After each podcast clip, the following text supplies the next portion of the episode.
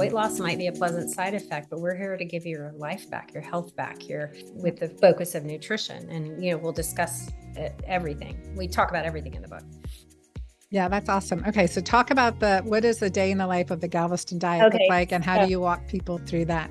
So there's there's three components I touched on earlier. One is intermittent fasting. Really not a great way to lose weight. Multiple studies are coming to show that, but what it can do for you as far as autophagy and longevity and lowering insulin levels and keeping your glucose stable and you know lowering inflammation markers is is legion if if done correctly. And you know the window may be different for everyone. We're biodiverse individuals and you know there's no cookie cutter that's going to work for you. We want you to ease into it and kind of find that window that's that's going to work the best for you.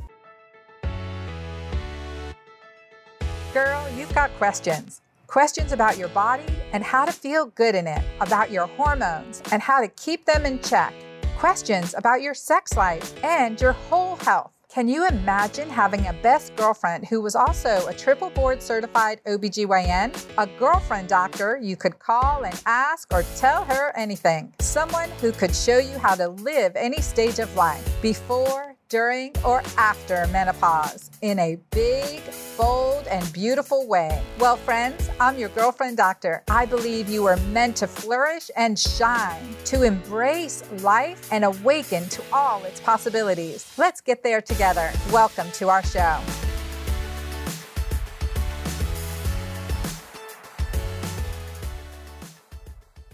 Going through menopause is a journey.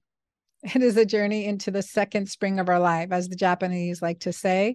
The use the word konenki, which literally means second spring. That's what I want this to be for you. I want your the rest of our life to feel like the second spring, right? To feel like the second spring.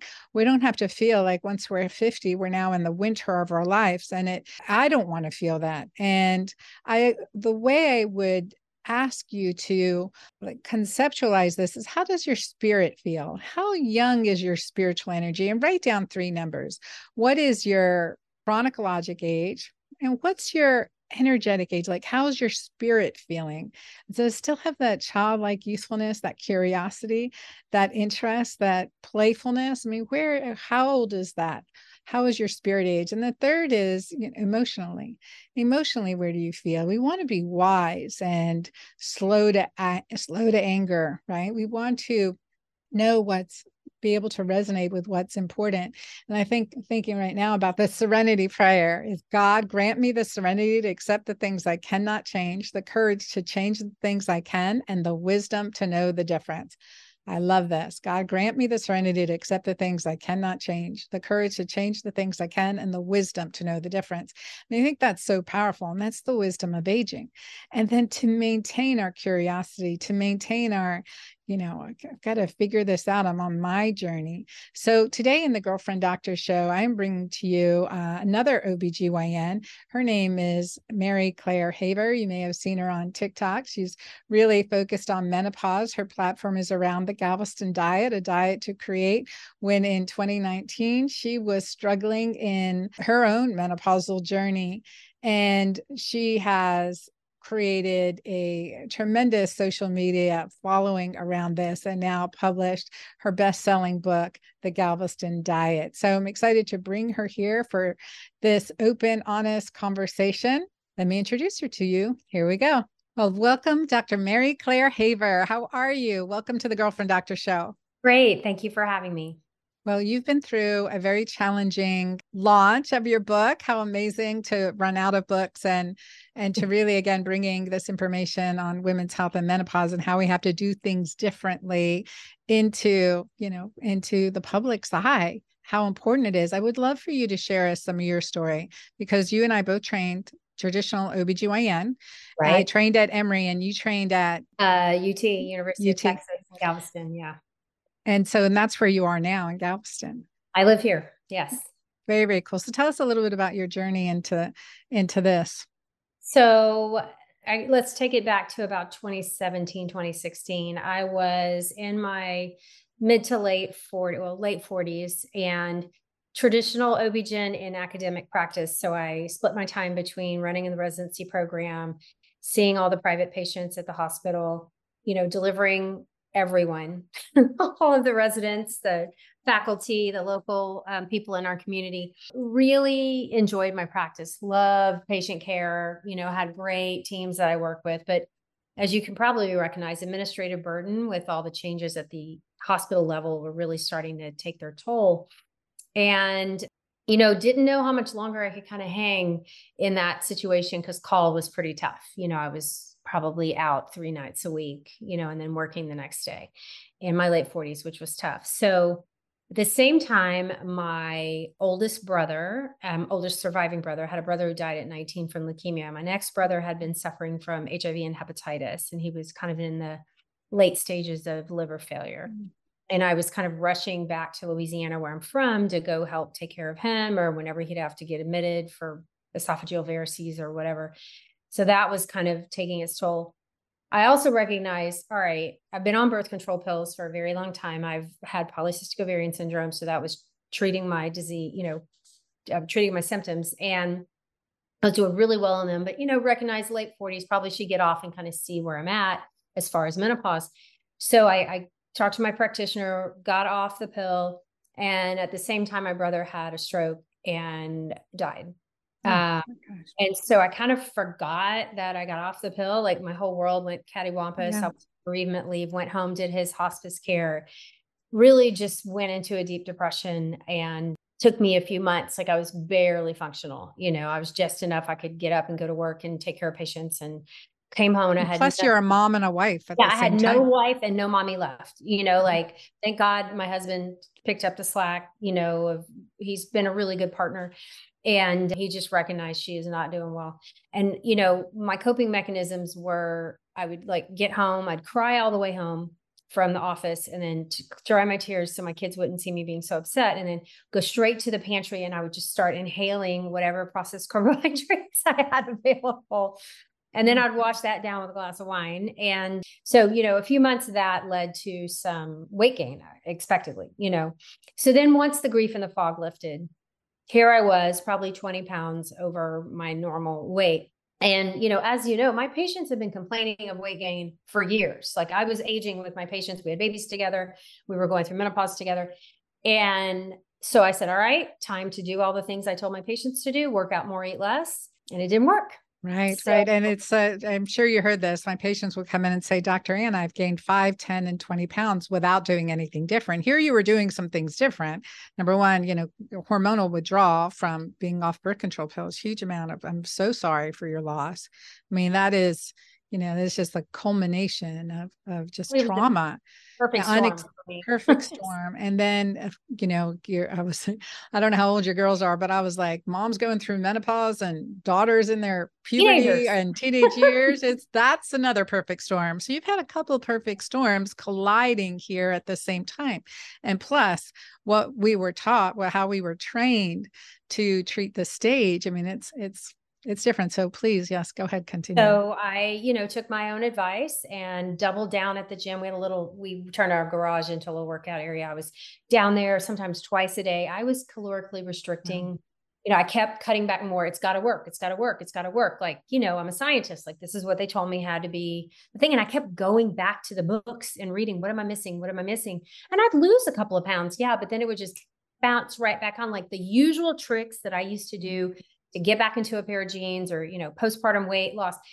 Nothing, nothing, nothing was working. So I was getting up in the middle of the night, Anna, to go to the bathroom and weigh myself. I mean, I was literally becoming obsessed. Mm-hmm. Then Obsessive. was like, hey, okay, I'm glad you're not crying every day, but you know, this weight thing, like, I love you. You look beautiful. I don't care. But like, you're a scientist, figure this out. Like, you've told the kids for years, if what you're doing is not working, you need to find a new path.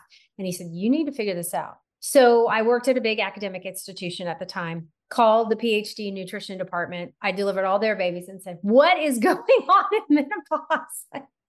I can't figure this out. And the weight gain for me and most of my patients was my abdomen. It wasn't anywhere else. I didn't have new hips or new, you know, I just had a gut that I had never, never, never had before. So they gave me a bunch of medical articles to read, you know, randomized control studies looking at inflammation, fasting, nutrition.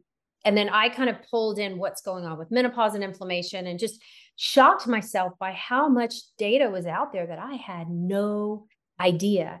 Mm-hmm. I even went back since we're both OB-GYN, I get board cert, you know, I recertify every year by reading the articles recommended. I went back to the Green Journal and I pulled several years and I looked for menopause articles and there's like almost none. Yeah.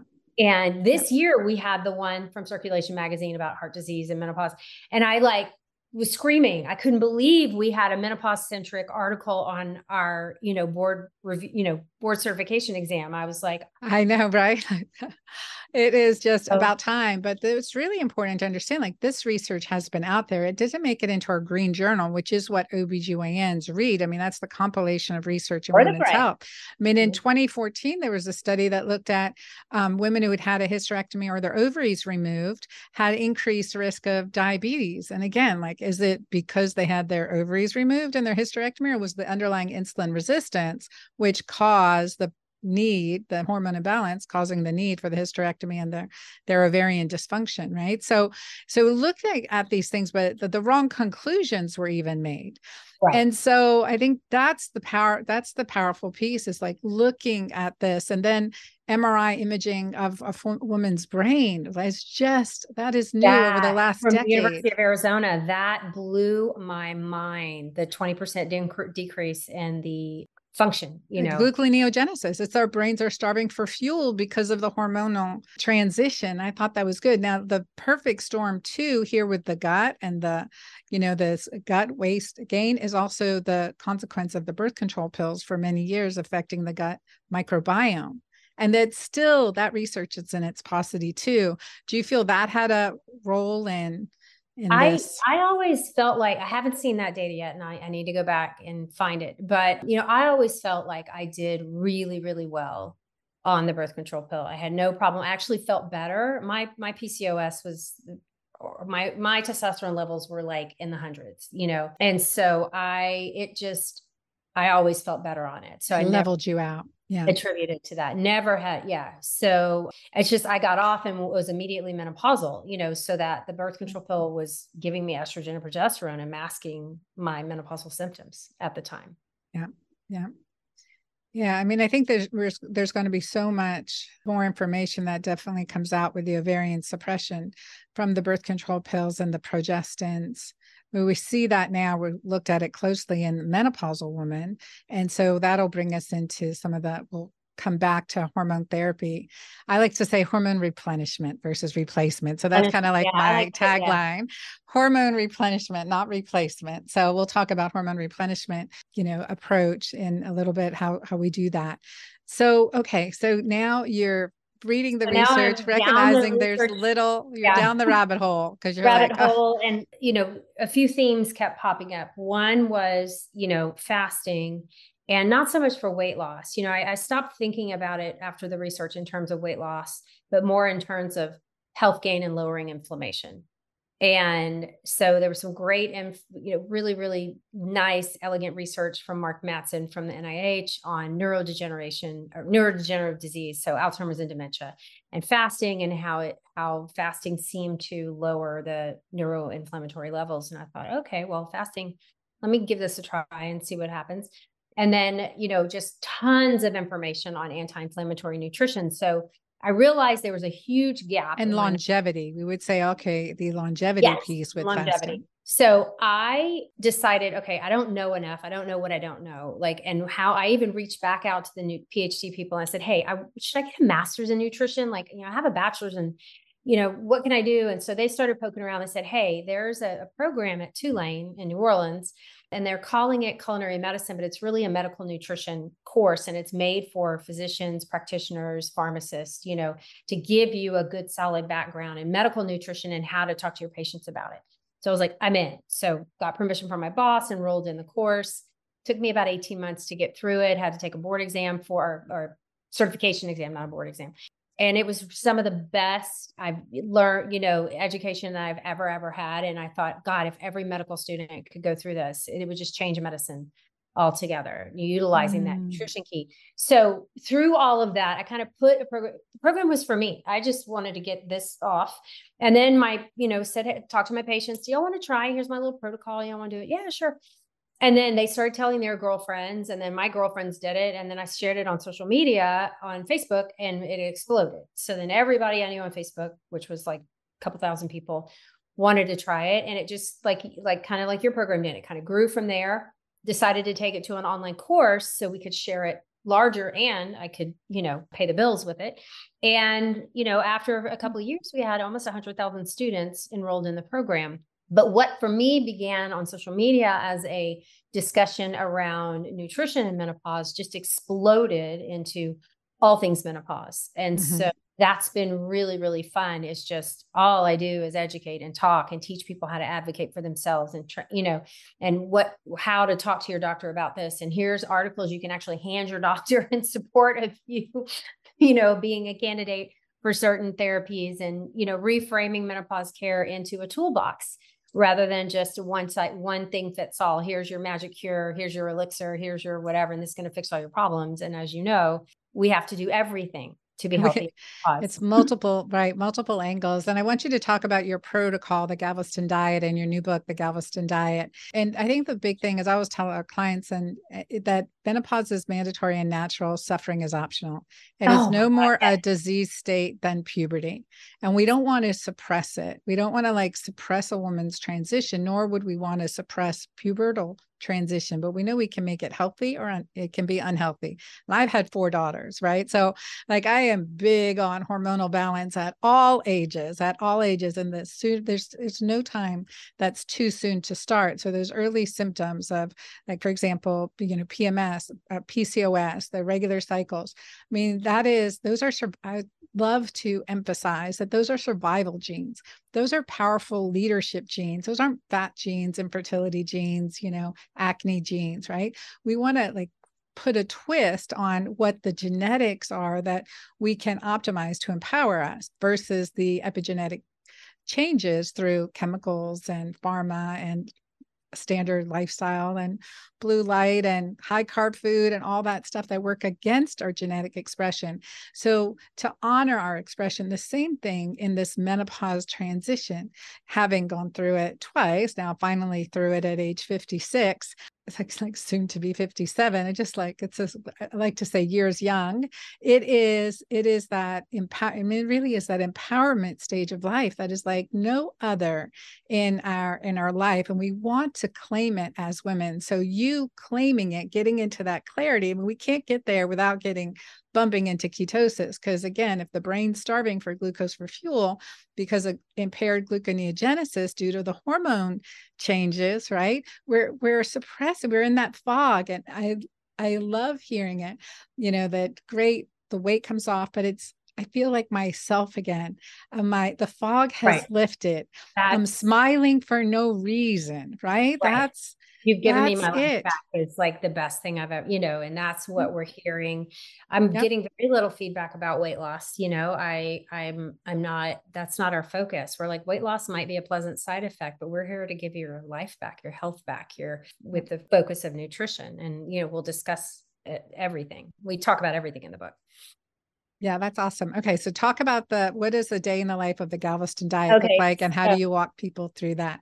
So there's there's three components I touched on earlier. One is intermittent fasting. Really not a great way to lose weight. Multiple studies are coming to show that, but what it can do for you as far as autophagy and longevity and lowering insulin levels and keeping your glucose stable and you know lowering inflammation markers is is legion if if done correctly and you know the window may be different for everyone we're biodiverse individuals and you know there's no cookie cutter that's going to work for you we I want you to ease into it and kind of find that window that's that's going to work the best for you. Yeah, I found the same thing. We started at 13 like getting bumping into 13 hour intervals. Fasting is a muscle. So then like 16 I have found that for most people again everyone's individual, but number 1 you've got to change things up you, you know don't push the mm-hmm. fasting too long too often that becomes a stress on your body. And for our audience you guys have can reference back the amazing girlfriend doctor shows with dr mindy pelz and her book fast like a girl and doc and cynthia thurlow her book intermittent fasting for women. I mean so many good resources and and guess we're finding the same thing right? We're finding the same thing that supports this. But i found that women do better and we really can alternate but when we break fast by 10 11 a.m and stop eating by 6 to 7 a.m. And that's kind of a, a general gestalt for my group when we're doing the keto green lifestyle. But again, push it longer, occasionally have a shorter interval, and listen to what your body is telling you. Exactly. Listen to your body. So that's kind of the first thing. The second is we do a lot of teaching around basic anti-inflammatory nutrition, focusing on, you know, food and the why. Like I teach a lot about what compounds are in foods that promote, you know, that decrease inflammation, how the gut microbiome feeds into it, you know, and and it's it's pretty basic. it's nothing that would shock you, you know, leafy greens and fruits and vegetables and nuts and seeds and you know pretty much if it came from from you know if it's naturally made then more than likely we're supposed to be eating it in larger amounts so and then we talk about things that can be inflammatory for some people for all people. And these are the things that should be I don't want to say never ever have it, but you know, we're human. We get into social situations where someone puts something in front of us and you know, but you know, making the choices more often than not that you know are more anti-inflammatory. There's a great there's a a inflammation scale that was put together by the American Academy of Nutrition. And they use it when they were doing studies about inflammation and nutrition. So we took it and we kind of simplified it and made it into like a little quiz. And so it's a back of the envelope kind of, you know, what did you eat in the last 24 hours? And it's in the book and it's on our website. It's our inflammation quiz. And you can kind of grade where you are. And so things that are pro inflammatory, you get a minus, and anti inflammatory, you get a plus, and we give you a score at the end. And it kind of tells you where you fell. And so it's kind of eye opening because I can't tell you how many people come to me and they say, I'm eating healthy. And I tell you, 10 years ago, I would have said the same thing until I went back to school to learn about right, nutrition. Right. Just because right. the label sugar. says healthy does not mean it's healthy. Right. So, you know, the, the, inflammation quiz has been a really powerful tool for our students, you know, to help them be like, whoa, like at that eye opening moment, maybe my choices, what I thought was healthy, maybe wasn't really serving me. So, so what talk- are some of your big no foods? Anything artificial or that's going to disrupt the gut microbiome. So a lot of the artificial colors, artificial flavors, some of the nitrites, the additives, the sulfites, things that are added for shelf life, you know, the the saturated i mean the um they've even taken them off the market. They were so dangerous you know seed hyd- oils all the seed oils the hydro- hydrolyzed fats and and things you know just i'm always like be careful with packaging. Be careful with things in bags and boxes. I'm not saying never but that should not be the main source of your food you know? You most likely you're going to underserve you you know it's not going to serve you for health. Very and true. then Third component is what we call fuel refocusing, where we talk a lot about macro and micronutrients. I go, uh, we do a deep dive into what micronutrients, at least most women, seem to be deficient in and why. Um, you know, things like vitamin D and magnesium. We talk about, you know, optimal levels of that and where that comes from. We talk about, you know, we have ratios of macronutrients that we, you know, shoot for for when you are trying to lose weight, and then we shift them a little bit over when we're just maintaining and just trying to be healthy healthy. So, and we talk about sugar addictions and tricks to break that. I do sure. a lot. I bring in a lot of stories of other people's menopause stories. So I felt like the reader could see themselves you know, in the book and their own struggles. We talk about insulin, cortisol, leptin, ghrelin, hormone PPY, neuropeptide, GLP-1, you know, and how all of those work to get us, you know, to satisfy our hunger and make our satiety and, you know, where and how we store fat and how all those things work together and how they change through our menopause journey. Yeah, no, I love that. And where does dairy fall into your program? So dairy is optional. If you have a lactose allergy or an aller, you know, if you, I'm sorry, food sensitivity intolerance or a protein to milk allergy, you know, allergy to milk protein, then that's not for you. You should know that by now. You know, you can't have that. It's going to do terrible things to you. But for the or rest, yeah, I would I, say if you're not getting results, take it out. I mean, I for, the, none of my recipes include dairy because it's such and, a high. You know, alcohol falls in the same thing. If it's not serving you, you know, I'm not saying you can never have alcohol, but it might be hindering your progress. You know, yeah. there's a lot of sugar there. People tend to make eat more and make decisions they wouldn't have made had they not had alcohol on, in their system. So, you know, dairy is optional. And if in our recipes, it's usually an accoutrement, like shave a little Parmesan on something or sprinkle a, you know, it's a flavor rather nice. than being a main source of something. That sounds great. Now, how did like being trained as an OBGYN and knowing through the hormone prescribing, how has has that shifted for you during your own journey? Some i mean you know i grew up i well so i finished my training in 2002 the year that the whi was was coming out and you yeah. know hormone therapy of any form got vilified. And so for our audience that uh, women's health initiative trial was published in 2002 just after a few years because it showed a higher increased risk of breast cancer. They stopped the entire trial. Many of you probably remember news headlines and it said that it is like that estrogen and progest pro, they called it progesterone but it's progestin synthetic progestins were like very dangerous and right. many women were stopped from their hormone therapy at that time and it's really we're still trying to recover from the misinformation that. of that study. So from what i've read what i've taken read the french study looking at different progestins and so that was dr fournier's study. Now that's a huge study because it was initially he did 50000 then 80000 then 100000 multi people study and that research was early published by then. So typically you know in my clinic so when i'm prescribing to patients I will stick with, you know, I'm trying to give them back what their ovaries used to make. You know, if if they're a good candidate and this is something that they want to try, so I'm going with estradiol, and I'm going to go with progesterone, and that's pretty much all I do. I don't do Premarin, I don't do uh, synthetic progestins. I pretty much just try to stick to what the ovaries getting as close to what the ovaries used to make. But I always do it with a caveat of nothing ever is going to work better for you than your 25 year old ovaries and i can't give you those back you know yeah. this is this is just okay.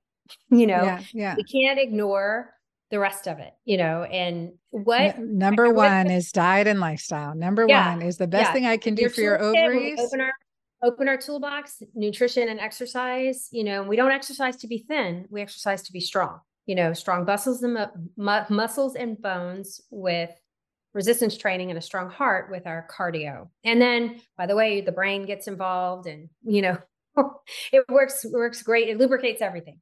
So I read something the other day, just like I, you know, you know something, but you've not seen it in print, and then you're just like light bulb moment goes off, and it was talking about aging.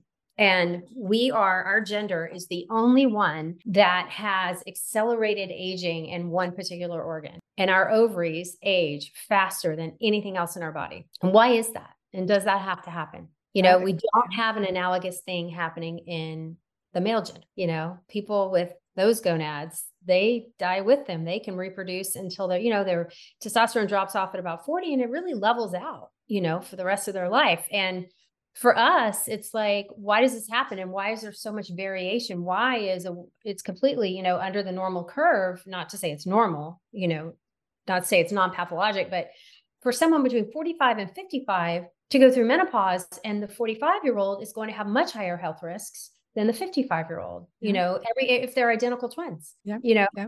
and why are we not researching this? Why is this not on the forefront in order to keep us as healthy for as long as possible? yeah, and it's so true. Ovarian aging is a marker of longevity.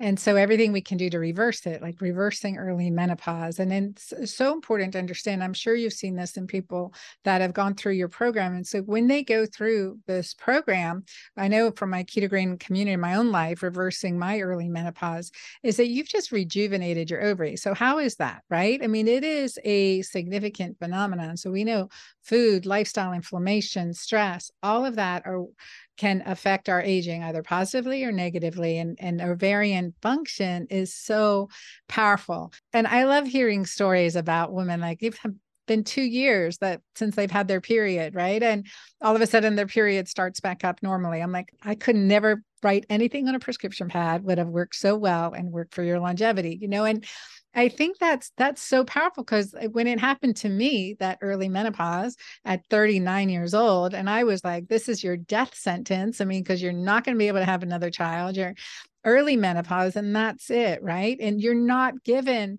that there was nothing that had the possibility of reversing this. And you know, I, my story is that I went on to reverse it, you know, through my my journey, my travel, my you know herbal you know herbal medicine and the different lifestyle things that i figured out but it was and naturally conceived at age 41 the child i was told i would never be able to have i mean that just doesn't happen and so but then able to replicate that in my patients over and over and over again and that's the thing and and i love to say your diagnosis is not your destiny right? Your mm-hmm. diagnosis and your destiny. And menopause, they think, oh, well, I'm menopause, and that's it and it doesn't, you know depends on the reason for the cessation of your period or for your period stopping or for your ovarian challenges like why? Why aren't we having that expression?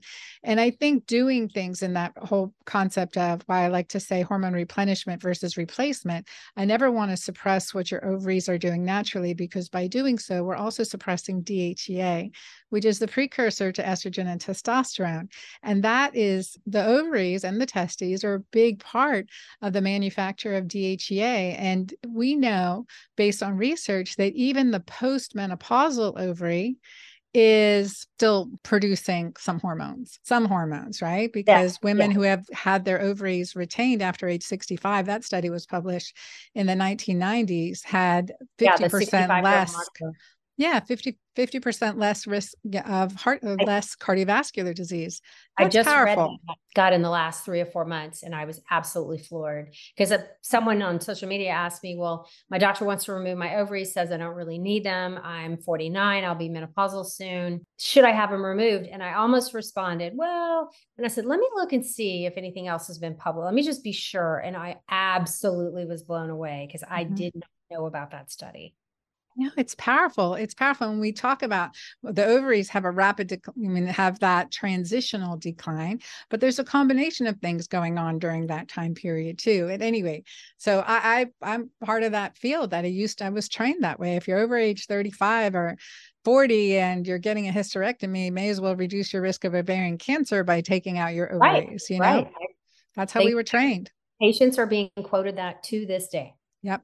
We keep learning. We keep learning and moving forward and do everything we can to to create empowerment. So what next, Marie Claire? So what's next for you? So I have my clinic. So I I was in traditional OB-GYN. Then I moved to become a hospitalist and then COVID hit. So I really was a hospitalist through for three years during COVID. Mm. And then once things calmed down, I decided, you know, I really just want to focus on menopause care. So it's been a little over a year that I opened just a menopause specific clinic. And it has been the most amazing thing. I don't do surgery. I don't deliver babies. I'm never getting called or paged away. I just, you know, I don't have to go anywhere on the weekend. You know, I'm just like, it is my dream practice and it has been amazing. So my next thing is so many practitioners have reached out to me and wanting to know how do you do this? Is this something I could do? Is to develop um, some kind of a program to teach other people how we take care of menopausal women in Mary Claire Wellness. So so that we can, you know, I, I'm I don't have a space available to see me and people fly in, which I think is sad that you can't find someone to take care of you in your hometown. Yep. You know, you have to drive or fly to go find someone who will listen to you and give you a reasonable treatment plan. Yep. Yep. No, I, I think that is so powerful. And the, honestly, the more the merrier. I mm-hmm. love doing physician and clinic coaching. I love the, you know, I've created a certification program, created some teaching around, for me, it's the keto green and hormone replenishment plans. But like I see over and over again how physicians and the the staff, right? The and the coaches and the practitioners, they just like have been craving this information. So I'm so glad to hear you're doing it and continue. I'm here to support you in any way. I'm really oh. happy to know you and um, I thank you. Uh, for our audience, check out Marie Claire. Marie, will you will you please share your website? It's galvestondiet.com. And then on TikTok. The Galveston Diet or just Galveston Diet? GalvestonDiet.com. Okay. Yeah. And on TikTok, I'm doc and Instagram, it's Dr. Mary Claire, Dr. Mary Claire. Okay. It's M A R Y, not Marie. My mom Americanized my grandmother's French name. no, I love it. I love it. I keep wanting to say Marie Claire. My mom was my was mom's my name was so. Claire. Mm-hmm. Love that name. Love that name. So thank you everyone for listening. I will be right back in a minute. In the meantime, please check out Dr. Marie Claire, sorry, Dr. Mary Claire Haver's book, The Galveston Diet, available anywhere books are sold. So, and I will be right back. I think what we find now is that, especially as more women physicians are going through menopause themselves. I mean, when I went through medical school in the early 1990s, I was one of 15 females out of class of 115 medical students. So women were the minority. When I did my residency at that time, we were almost 50 50. It was about 60% male, 40% female in my residency class of OBGYN. So all of us are going through menopause right now, right? So this is what we'll hope to see as more and more female physicians go through menopause that and what we've been told isn't exactly making us happier, more joyful, more empowered in our body, more energetic, then we've got to go on to the next step, right? We've got to do the next thing and figure out what's going on. And often we are in our solo world, right? We don't know outside what our education was or clinical practice was until we're forced to learn, as I was forced to learn um, gosh, many years ago now, over 25 years ago now. So these are it's so important to learn and to also check in with yourself what resonates with you what resonates truth what's your next right step